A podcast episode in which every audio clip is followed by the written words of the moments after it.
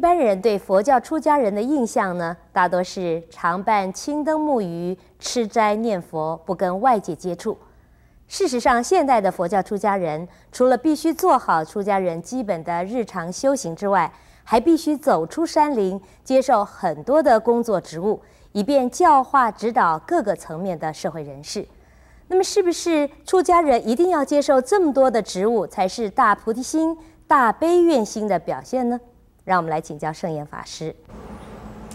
一般人印象中啊，这出家人就是常伴青灯沐鱼啊，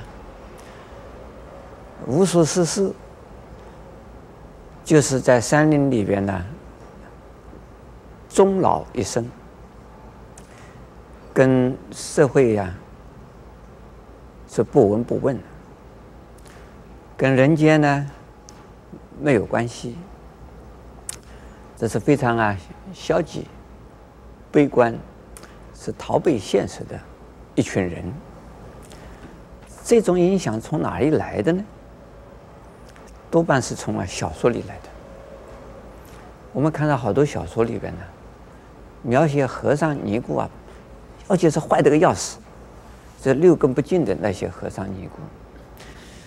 这种观念呢，都是啊不喜欢佛教的一些文学家、小说家写的。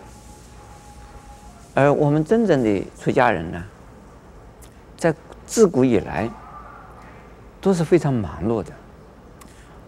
我们就是拿大家都知道的一个玄奘三藏来讲，大家晓得《西游记》的一个唐僧，正是。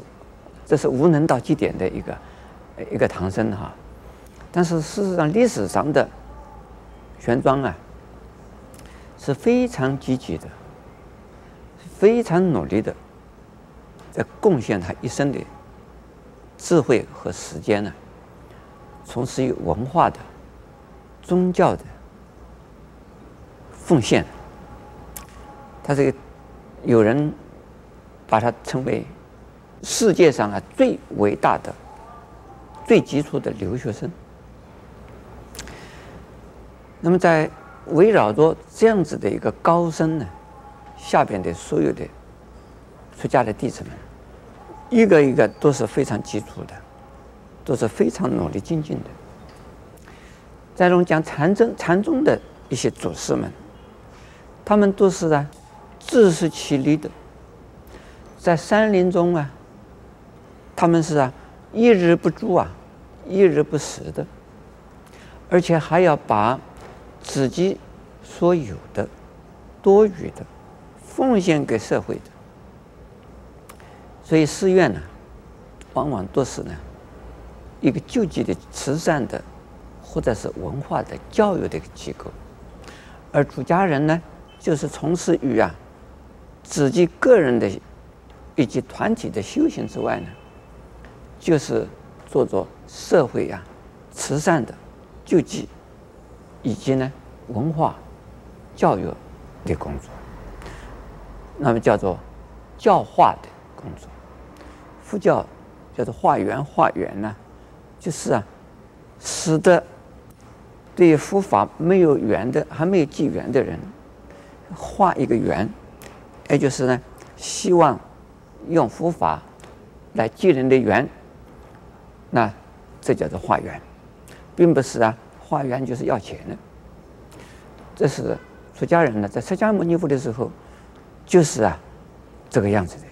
释迦牟尼佛最初的出家的有五个弟子，叫做五比丘，跟释迦牟尼佛修行三个月之后啊，每一个弟子都已经开了悟啊，证得无罗汉果。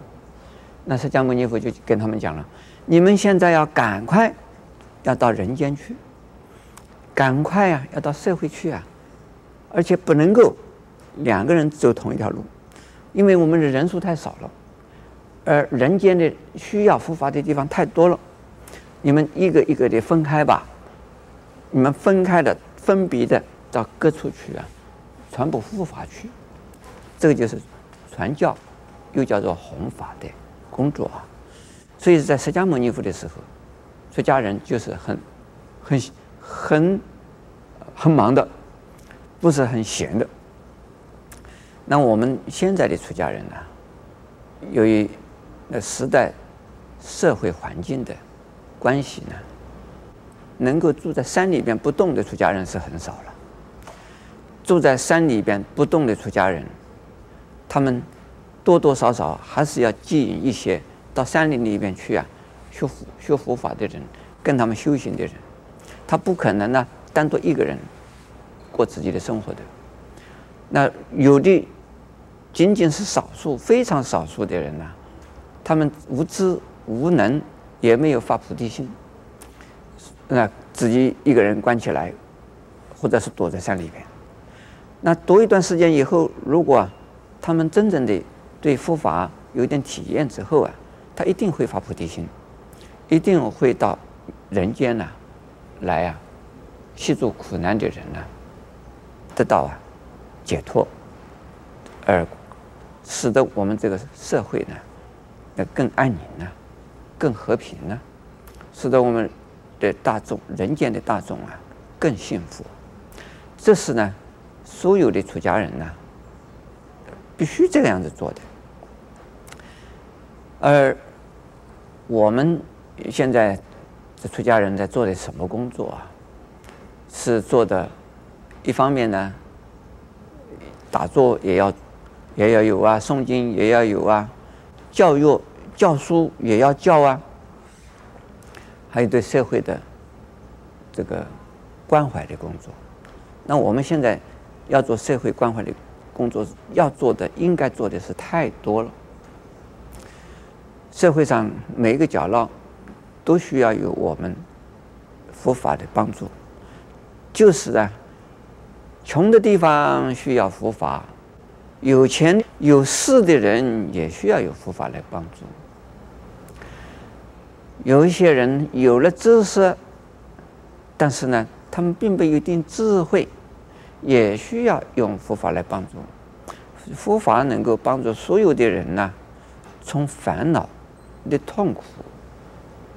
困扰，而啊，得到化解的帮助，所以是人人都需要佛法。因此，我们除了家里人呢，忙得不亦乐乎，就怕时间不够用。阿弥陀佛。